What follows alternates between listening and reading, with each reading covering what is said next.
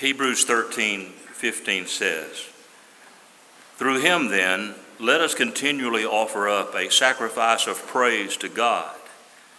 That is the first fruit of lips that gives thanks to his name. And I thought about that verse of scripture as I listened to our choir and uh, orchestra and uh, Linda and Richard playing the piano and the organ, and how my heart has been blessed already because the way you have led us in our worship of the Lord. Music and singing is not preparation for worship, it is worship. And we continue the worship of our Lord as we look into His holy book.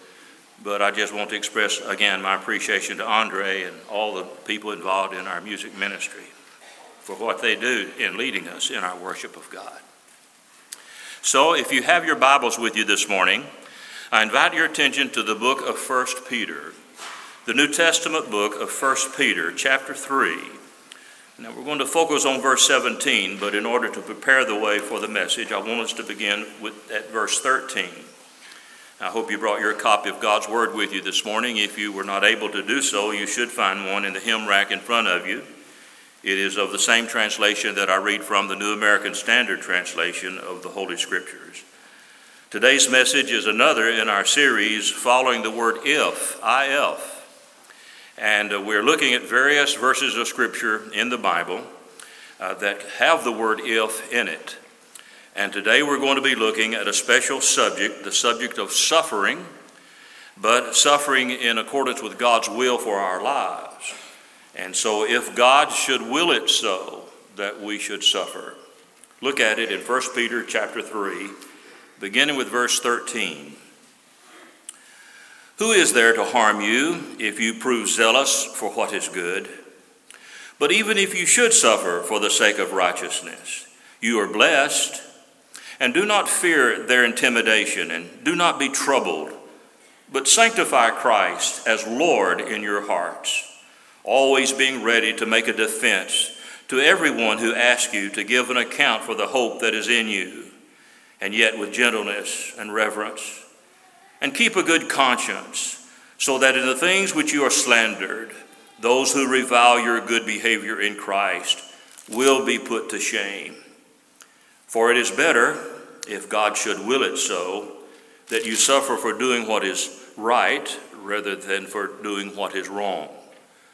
For Christ also died for sins once for all, the just for the unjust, so that he might bring us to God having been put to death in the flesh, but made alive in the Spirit.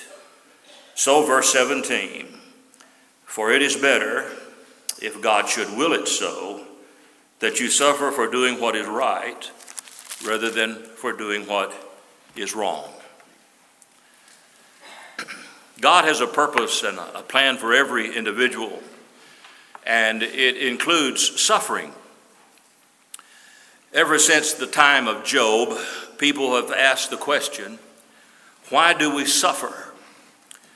If God is good, why must we entertain frustrations and difficulties and sorrows and unbearable pain and the mysterious way of not understanding life and asking the question of why?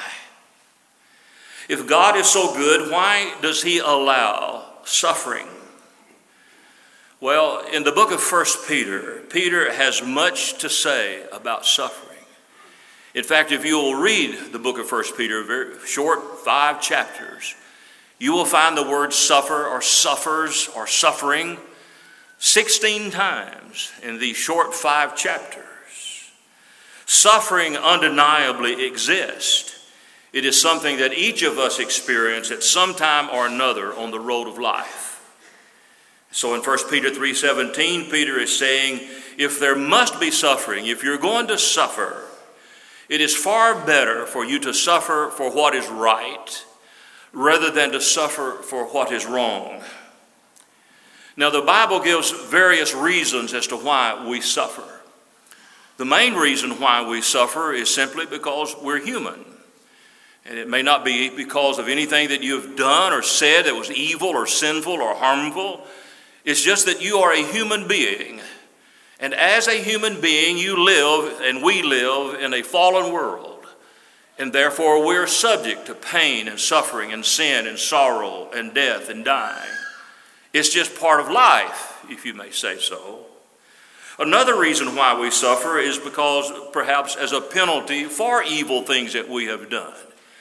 If we have sinned, if we have done that which is contrary to the laws of God, then we will pay the consequences for it.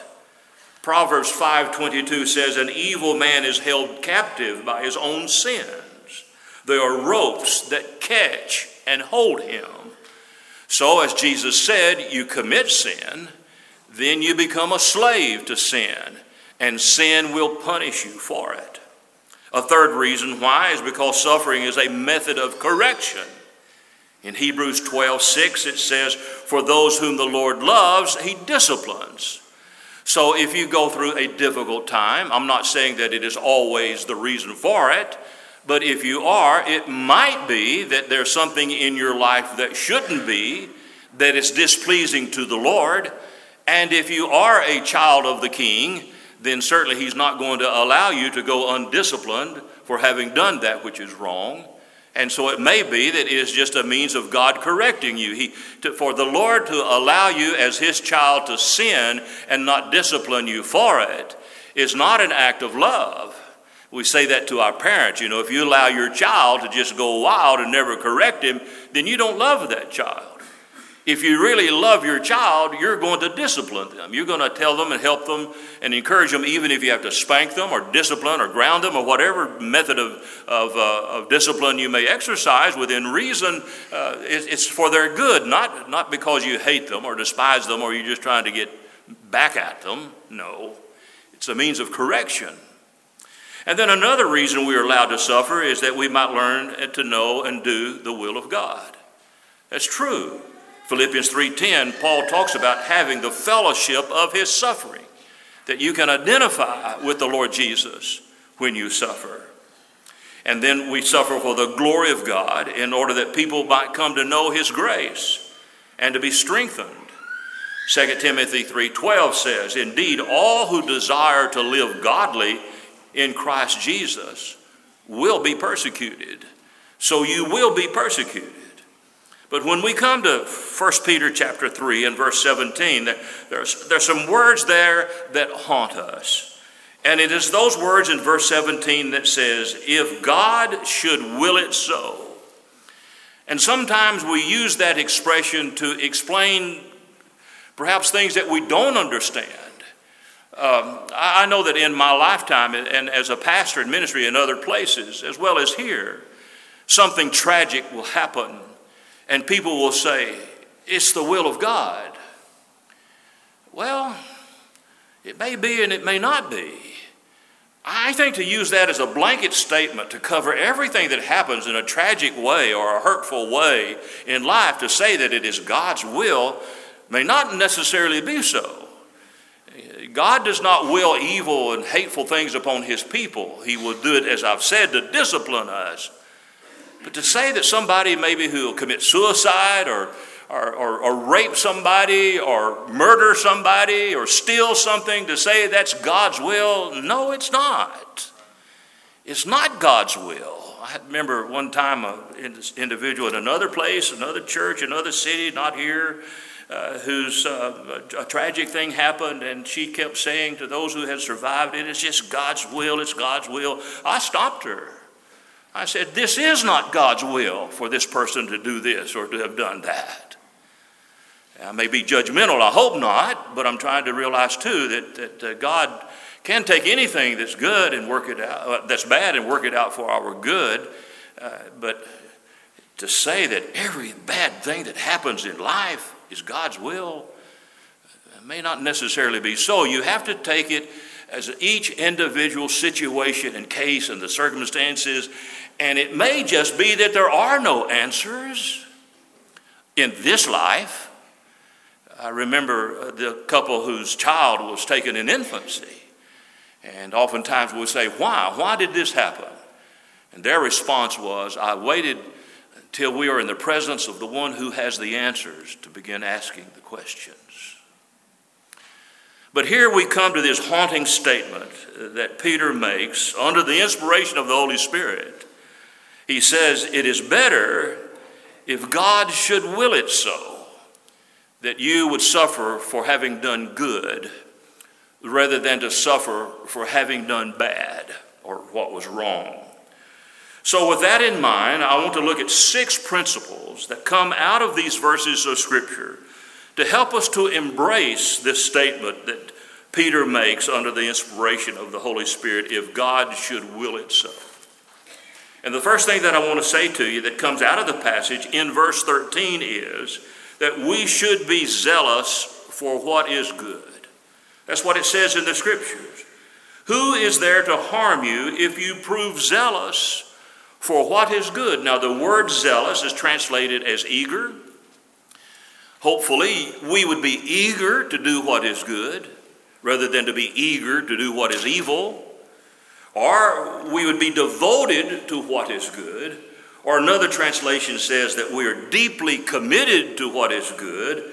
And another one says, if your heart and your soul is committed to doing what is good, and the idea is that of passion, that you burn and that you're on fire for the Lord and you are wanting to do what is right no matter what the consequences may be. The word translated zealous is the same word in the Bible that is used of zealot. Uh, the word zealot is the name of a political party in the days of Jesus who were committed to overthrowing the Roman government in favor of the establishment of the nation of Israel. One of the 12 apostles that Jesus chose was a man by the name of Simon, and he is called Simon the Zealot. And he was patriotic and passionate for the nation of Israel and would have done anything to see the Roman government defeated and Israel as a nation established. So he was a zealot. Another word that we could use would be enthusiastic. I mean, he was just consumed and burning with the desire to see the nation of Israel established permanently. And it is the same word that Peter is using about doing what is good. To just be enthusiastic, to be eager, to be committed to seeing that good is done in the world. Now, Jesus set the example. In the book of Acts, chapter 10 and verse 38, Luke says, You know of Jesus of Nazareth, how God anointed him with the Holy Spirit and with power, and how he went about doing good and healing all who were oppressed by the devil, for God was with him. So Jesus went about doing good. Well, what does that have to do with suffering? They crucified him, didn't they? And you remember on one occasion, Jesus asked them the question of what sin have I committed of which you accuse me? What have I ever done wrong that you could find me guilty of having done? And they could not answer him. Our Lord was sinless and perfect and lived such a life. And there was nothing of no fault about it. Even Pilate said, he, he, I, I wash my hands of this innocent man. Even Judas, who betrayed him, threw the coins down on the floor of the temple and went out crying, said, I have betrayed innocent blood. Even the, the, the, Roman soldier who was there at the cross when Jesus died, giving up the ghost, said, Truly, this was the Son of God. So Jesus was perfect and sinless and went about doing good, and yet they nailed him to a cross because of it. And so he was zealous for it, zealous for it. Now, Matthew 5 16 in the Beatitudes, Jesus said, Let your light shine before men in such a way that they may see your what? Good works. Not just your works, but your good works. You're to let your light, your life, be like a light, openly demonstrating to other people, not that you're saying, I'm doing this so that people can brag on me and say, oh, what a great person he is. No, no, you're serving the Lord, you're, you're pointing people to Jesus, but in doing good, doing good, you're letting your light shine and praise the Lord. In the book of Ephesians, chapter 2, the Apostle Paul says that we are saved by grace through faith, and that not of yourselves. It's the gift of God, not of works, lest any man should boast, but that we are created in Christ Jesus unto good works. One of the reasons the Lord saved you was so that you could go about in an eager, enthusiastic manner that would bring honor and glory to Him and do good things. You remember the parable of the talents, or the, the parable of the, the shepherd gathering the sheep around and, and separating the, the goats and the sheep. And to the, to the goats, he would say, Depart from me, because why? I was hungry and you didn't feed me. I was naked, you didn't clothe me. I was sick, you didn't minister to me. I was in prison, you never came to me. And they said, Well, when did we ever see you like this? And he said, Inasmuch as you've done it unto the least of these, you've done it unto me. On the positive side, he did to the sheep. I was sick, you ministered to me. I was in prison, you came to me. I was naked, you clothed me. I was hungry, you fed me. I was thirsty, you gave me water. Inasmuch as you've done it unto the least of these, you've done it unto me. And so Jesus says, Someday you'll stand before him and you will give an account unto him as to the good works that you have done, not in order to earn your salvation, but because you are. And so Peter begins in verse 13 by reminding us that we should be zealous for what is good. The second thing that we notice is that we should be willing to suffer for righteousness. He goes on in verse 14 to say, But even if you should suffer for what? For the sake of righteousness. Now, over in the book of Philippians, chapter 2 and verse 15, Paul describes this world as a crooked and perverse generation. Crooked, of course, means it's not straight. And so now the word righteousness in 1 Peter 3 13, for the 14, where it says that for the sake of righteousness, the word righteousness literally means a straight line, to just be straight. And so now Peter is saying that we are to live a straight life in a world whose people's lifestyles is crooked. I often wonder how in the world Lot could have been content to live in Sodom and Gomorrah because Sodom and Gomorrah was one of, if not the most perverted civilization in all of history. I think we're working our way in that direction ourselves.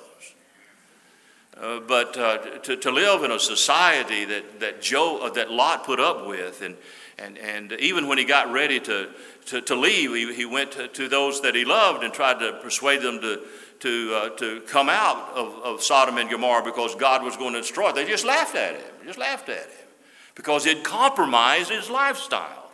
He was beginning to conform to their lifestyle rather than to live a straight, a straight and narrow way. And now we're living in a society whose lifestyle and social norms uh, is anything but straight. Uh, it, it's crooked that, that we live in. And so we're living in this kind of society. And, and because of that, the world will hate us. Now, now we live right here today, and in our society, we, we live in a pretty friendly society in this church and in this city. But you find yourself in a, in a, different, a different community, in a, in a different surrounding, in a different situation. You, you get into a group of people who are non believers. Even right here in Nacogdoches, there would be people who will despise you and hate you and discriminate against you and say all kinds of accusations falsely against you simply because you are a Christian, simply because you stand for what is right in a crooked society. And yet, Peter is saying to us that in this society we are to be zealous about being good and living good. But they will hate us. Listen to what Jesus said in Matthew 5:10. Blessed are those who have been persecuted for what? For the sake of righteousness. Blessed are those who the people who insult you and persecute you and falsely say all kinds of evil against you because of me. Notice he says because of righteousness and because of me. So you, you live a righteous life in our society, and at some point in time, you're going to be insulted, you're going to be accused, you're going to be persecuted in many ways because of the life that you live. And it happens and is happening in our own society without having to go back and rehearse old things, but remind you in 2 Timothy 3:12 it says, "Indeed, all who desire to live godly in Christ Jesus will be persecuted." Not maybe, but will be. You live in Christ Jesus, you live a life of righteousness, you will be persecuted. Think with me quickly about Hobby Lobby because they refused to uh, provide uh, abortion uh, privileges and insurance in, in the insurance that they provide for, for their employees. They finally went, had to go to the court. They, they finally eventually won. Uh, but it cost them hundreds of thousands of dollars to defend themselves simply because they said it's not right for uh, abortion to take place and we're not going to provide uh, the financial means whereby that can happen because it's against our Christian principles. You think about Chick fil A here not too long ago, where the CEO of Chick fil A, uh, he, he didn't say anti this, he just said we're pro family. And because of that, the homosexual group just raised up in all kinds of arms and, and, and persecution against them, boycotted them in order to punish them for doing so. The recent Supreme Court decision to redefine marriage to include same sex marriages and the repercussions that it has and will have for those who are opposed to that kind of a lifestyle. Christians who stand up in favor of, of marriage between a man and a woman rather than between a man and a man and a woman and a woman. And you say that in our society and you'll be persecuted. Freedom of speech. For me to stand in this pulpit or any pulpit or anywhere and declare that homosexuality is a sin and an abomination to the eyes of God opens me up to suits and persecution and other kinds of forms of hostility. And you the same thing, not just because I'm a preacher, but you do it, you'll find out. And then for me to preach uh, or speak anywhere and to say that Jesus Christ is the only way to heaven and nobody else is going to go to heaven but through Christ is to cause all kinds of people to rise up in opposition to that. How dare you be so narrow minded and bigoted to say that Christ is the only way to heaven? I didn't say that, Jesus did. And I'm just the messenger boy who's conveying that message to the world. But they'll, you know, they'll, they'll, they'll shoot the messenger and, and just try to destroy the message if they can. And you, you get into a non believing group of people and say that Jesus Christ is the only way. See, see what happens? You'll be persecuted, but you just take your stand Peter says, under the inspiration of the Holy Spirit, it's better that if God so wills it for you to suffer, that you suffer for what's good and right, rather than for what's bad and wrong. But not only because of the life you live, but because of the Lord that you love. In John 15, verses 18 through 21, he talks about how that we are to love the Lord. And Jesus said, If they persecuted me, they'll persecute you. If they kept my word, they'll keep yours, but all these things they will do to you for my name's sake. So if you if you stand for the Lord and stand for his name and stand for the Christian lifestyle, Jesus said they persecuted me. They'll persecute you. But we're still to be willing to suffer for righteousness if God wills it. Number three, we should have a reservation in our hearts for Christ. And by that, I refer to verse 15 where he says, But sanctify Christ as Lord in your hearts. Now, the word sanctify means to set apart. And it means that you're to set apart a special place in your heart or in your life for the Lord Jesus. Now, this takes place, as you know, when you were converted. The Holy Spirit, when you trusted Christ as your Savior, the Holy Spirit, who is Jesus in the Spirit, took up residence in your heart. And if you're a Christian, Jesus lives on the inside of you. And you are to, he has a special place, a set aside in your heart. Uh, and as he, he resides in you, Paul put it this way your body is the temple of the Holy Spirit. God doesn't live in this building. This building has, has been dedicated to the worship of the Lord and set apart from we're, not supposed to have other activities in our facilities, especially in this room, other than to worship the Lord. It's been set aside for that purpose. Well, we're to set aside a part in our hearts and in our lives for Christ, but notice he says that Jesus as Lord. Christ as Lord. Jesus is your Savior. Is he your Lord? The word Lord means, uh, I guess for the lack of a better interpretation, boss. Jesus is the boss of your life. He should be in control of your life. He sits on the throne of your life. He calls the shots. He tells you what to do. And he says that you are to set aside a place in your heart where your, where your reason for existing is that you might please the Lord Jesus and that you might honor him and that, that you would be prepared to defend uh, whatever the reason may be. That's, that's the next idea. You should be ready to defend your faith. And so Jesus lives on the inside of you. The Bible over and over again talks about Christ dwelling in you, Christ dwelling in you. Uh, but do you just kind of shove him in the back of your life and, and, and you know that he's there and you, you're glad that he's there, but there are other things that, uh, that you just hope he doesn't interfere with? It's just like the illustration that I read on one occasion years ago about giving the keys to your house to the Lord Jesus. Here's the key to the living room, and here, here's the key to the kitchen, and here's the key to the bathroom, but here's a key to, no, you can't have that key. That's the key to the closet. And uh, there are things that I, I got to have one part of my life that's just mine. Jesus, you can have the rest of it, but I want this one. No. That's not allowing Jesus to be the Lord of your life. He's to be the Lord of your life. That means you give him unlimited control of yourself to him.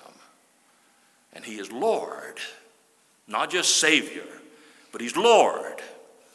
You let him control your thinking, you let Him control your mouth so that what comes out of your mouth is only good things and not hateful and cursing and all those kinds of things. That you give Him your lifestyle, your behavior, who you are and what you are, that He is the King of kings and Lord of lords over your life. And you set Him aside in that life. Then, of course, the, the third one, or fourth one is we should be ready to defend our faith because at any given moment, you'll be questioned and asked to take a stand. So, in the latter part of verse 15, he says, always being ready to make a defense to everyone who asks you to give an account for the hope that is in you, yet with gentleness and reverence. And the word defense there means it comes from a Greek word from which we get our word, English word, apologist. Now, an apologist is not someone who stands up and apologizes for Jesus. An apologist is someone who debates, uh, who, who talks and discusses. Uh, different, it doesn't have to be a religious thing, it could be anything. An apologist is someone who defends what he believes. And so a Christian apologist is someone who defends what he believes about Jesus. And he says, You're to be ready for that. Well, the tragic thing about, I, I, I don't know the percentage, but I would, I would generally just guess that a vast majority of people who call themselves Christians are unprepared to explain what they believe or even why they believe what they believe. And therefore, when they're put in a situation where they are expected to respond to and defend and explain that, they can't do it. And it's because of a lack of of studying and scriptures. It's the lack of coming to Sunday school and to worship services and doing a study on your own and so forth and hiding God's word in your heart and memorizing the word of the Lord so that when you are called upon to defend your faith, you're prepared to do so. Have you ever just sat down and, and looked down at the, the things that you believe and I believe this about Jesus and about salvation and about the church and so forth and so forth and have scriptures to back it up and memorize those things so that when you are called upon to defend your faith and explain to people why you believe, what you believe, and so forth, that you're, you're prepared to do so. But the tragic, as, uh, as I've said, are the vast majority of people just, just cannot, cannot do that. He says, when you do it, let it be done with gentleness and meekness. The word gentleness or is, can be translated meekly, uh, or, or the word reverence means to respect. So when, when you're called upon to defend your faith, uh, don't argue in the sense that you're, you, you know, you're fussing and fighting. You know, you, you try to explain. Uh, contention and contempt should not be a part of your explanation. Contention is arguing for the sake of arguing to prove that you're correct and they're wrong. Or contempt means that you, you hold them in contempt. Well, I'll show you, you sorry thing, you. You're not a Baptist, so you're something else, you know. So to argue and, and offend, that, that's, that's not the approach. Peter said, be gentle and be respectful. Uh, be thorough in what you explain, but do it in a right spirit. Don't turn people off by that explanation. Charles Swindoll, Chuck Swindoll, has written a book on the book of 1st and 2nd Peter called Hope Again. And I was reading it this week and I came across a paragraph uh, when he talked about defending your faith. And he said this, and I quote If you're handling mistreatment or unfairness or suffering for the glory of God, people will ask you questions. Some of the questions will be like this how do you do it? How do you handle this? How do you live with it? Why is it you haven't lost your joy? What keeps you on your feet? Why haven't you just turned tail and run? Why don't you fight back?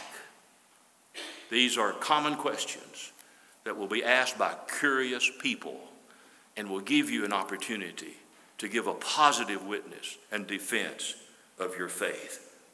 Number five, we should maintain a pure conscience. Your conscience, inconsistency between your words and your deeds, never has been a hallmark, hallmark of great Christian witnessing. Your, your, your, your convictions and your practice must support your profession of faith. You can't say something when in reality you're doing something else. It's just, it doesn't, it just doesn't add up. Your lifestyle should be inconsistent with what you believe. The translation literally means keep on keeping your conscience clear because what you think in your heart and in your mind is what you are. The sixth and final thing is that we should follow the example of Jesus. Notice in verse 18 he says, For Christ also died for sins once for all, the just for the unjust. So, to mention the possibility of Christian suffering uh, calls Peter to launch into the passion of Christ. The term passion of Christ is a reference to his crucifixion. And he was saying, I feel led to say to you, if God so wills it, that you would suffer for what's doing right rather than what, what's doing wrong, caused him to think about Jesus. Look, look at Jesus. What, what did he do? For what sin? And we've already looked at, mentioned this a moment ago. For what sin did he commit that caused him to be treated the way he was at Calvary? None whatsoever. No one could find any fault with him, and yet he says that he died the just for the unjust, the sinless for the sinful, the righteous for the unrighteous. That Jesus was treated in a way that he did not deserve being treated. But he was doing what was right, he was doing what was good, and consequently, he brought glory to the Lord. And Peter is saying, You're to follow Jesus in the example that he has set, that he died for you and was treated unjustly just for you. And in doing so, notice what he says in verse uh, 18 Christ also died for sins once for all so he died for all sins, and he died once for all. Jesus is not going to be crucified a second time. when he died the one time, that was, that was all that was needed, uh, all that was necessary in order for you to be saved was for him to become sin for you and, and die in your place. And, and when you trust him in repentance of your sin, then you're set free too. So Jesus doesn't have to go back to the cross. He said he died once for all and for all sin. So he died for every man, every person that's ever been or ever will be born in the world. And he died for you. He didn't deserve it, but he laid down his life voluntarily, and in doing so, made it possible for us to have access to the Father. Christ also died for sins, once for all, the just for the unjust, so that he might bring us to God having been put to death in the flesh, but made alive in the spirit, that he might do what? Bring us to God. Now, in the Old Testament days, when Moses and the temple and so forth was in existence, not just anyone could go into the presence of the Lord in the Holy of Holies. We are told that non Jewish people, even in our Lord's day, the days of Jesus, in the temple, non Jewish people could enter only the court of the Gentiles. All Jewish people could enter the court of the women. Only Jewish men could proceed into the court of the Israelites.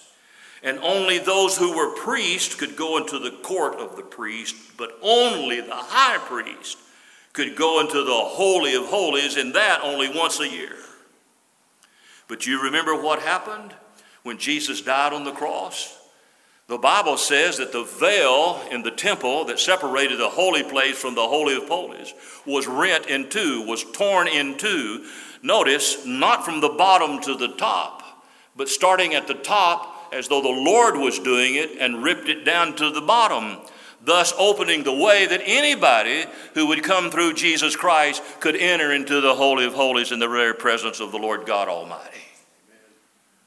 There's another meaning to this word about entering into the presence of the Lord. It has to do with the introductor, the person who introduces you. If you were to go to the White House, you couldn't just go up there and open the door and walk in and say, Hello, Mr. President. Uh, you'd be arrested, put behind bars. There's just a lot of places in this world that you just can't barge in unannounced.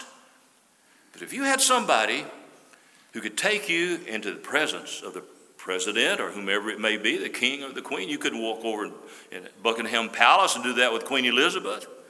Somebody would have to take you in there, introduce you. This is so and so. This is so and so. They're here at your invitation, is whatever the reason. Same thing is true with Jesus.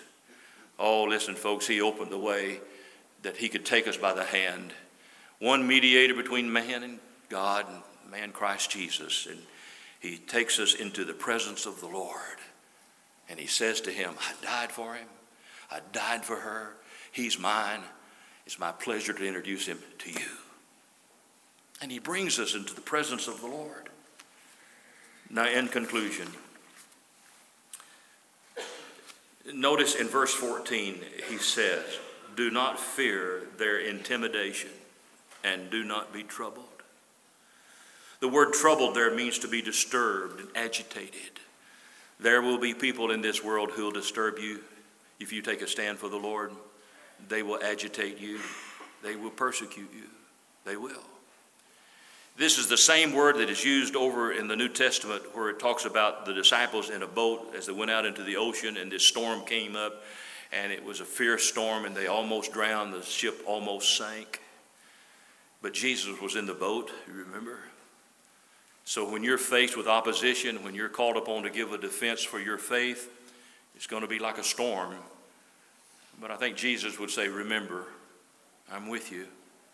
I'll never leave you. I'll never forsake you. You know, we can draw strength and courage from the words of the Apostle Paul as recorded in Romans 8:18. 8, Listen to this, Romans 8:18. 8, For I consider that the sufferings of this present time are not worthy to be compared with the glory that is yet to be revealed in us. No matter what persecution, no matter what suffering in life that you may be going through or will go through, is nothing, nothing compared to the glory that will be yours when you get to heaven. Just think about it. The glory of God all else will just fade away. Won't matter. Won't matter one hill of a beans, as we say in East Texas. But you'll be in the glory of the Lord Jesus. And we have the assurance that ultimately we will be vindicated by God. If not in this life, then certainly in the life that's to come. Let's bow together. Father, Lord, thank you for being our defense attorney. Thank you for vindicating us. And, and, if that were to happen not in this life, we can certainly be assured that it will happen when we stand in your presence. We don't always understand why. We don't live on explanations, do we, Lord?